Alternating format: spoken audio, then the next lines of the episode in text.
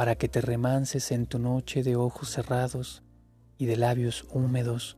tras esa extrema operación del musgo en que mi cuerpo cede sus halcones,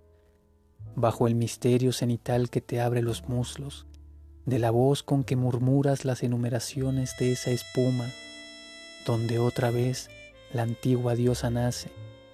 mientras la sed se exalta en la confluencia de las dos vías blancas que se cruzan, diana de las encrucijadas últimas, luna de sangre entre las perras negras,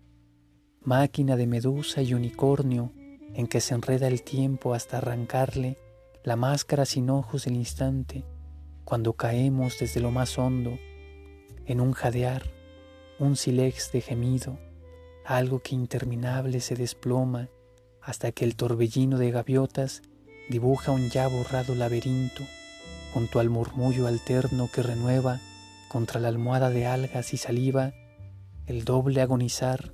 donde desfila una lenta teoría de panteras. El hecho de Julio Cortázar, extraído de su libro Salvo el crepúsculo.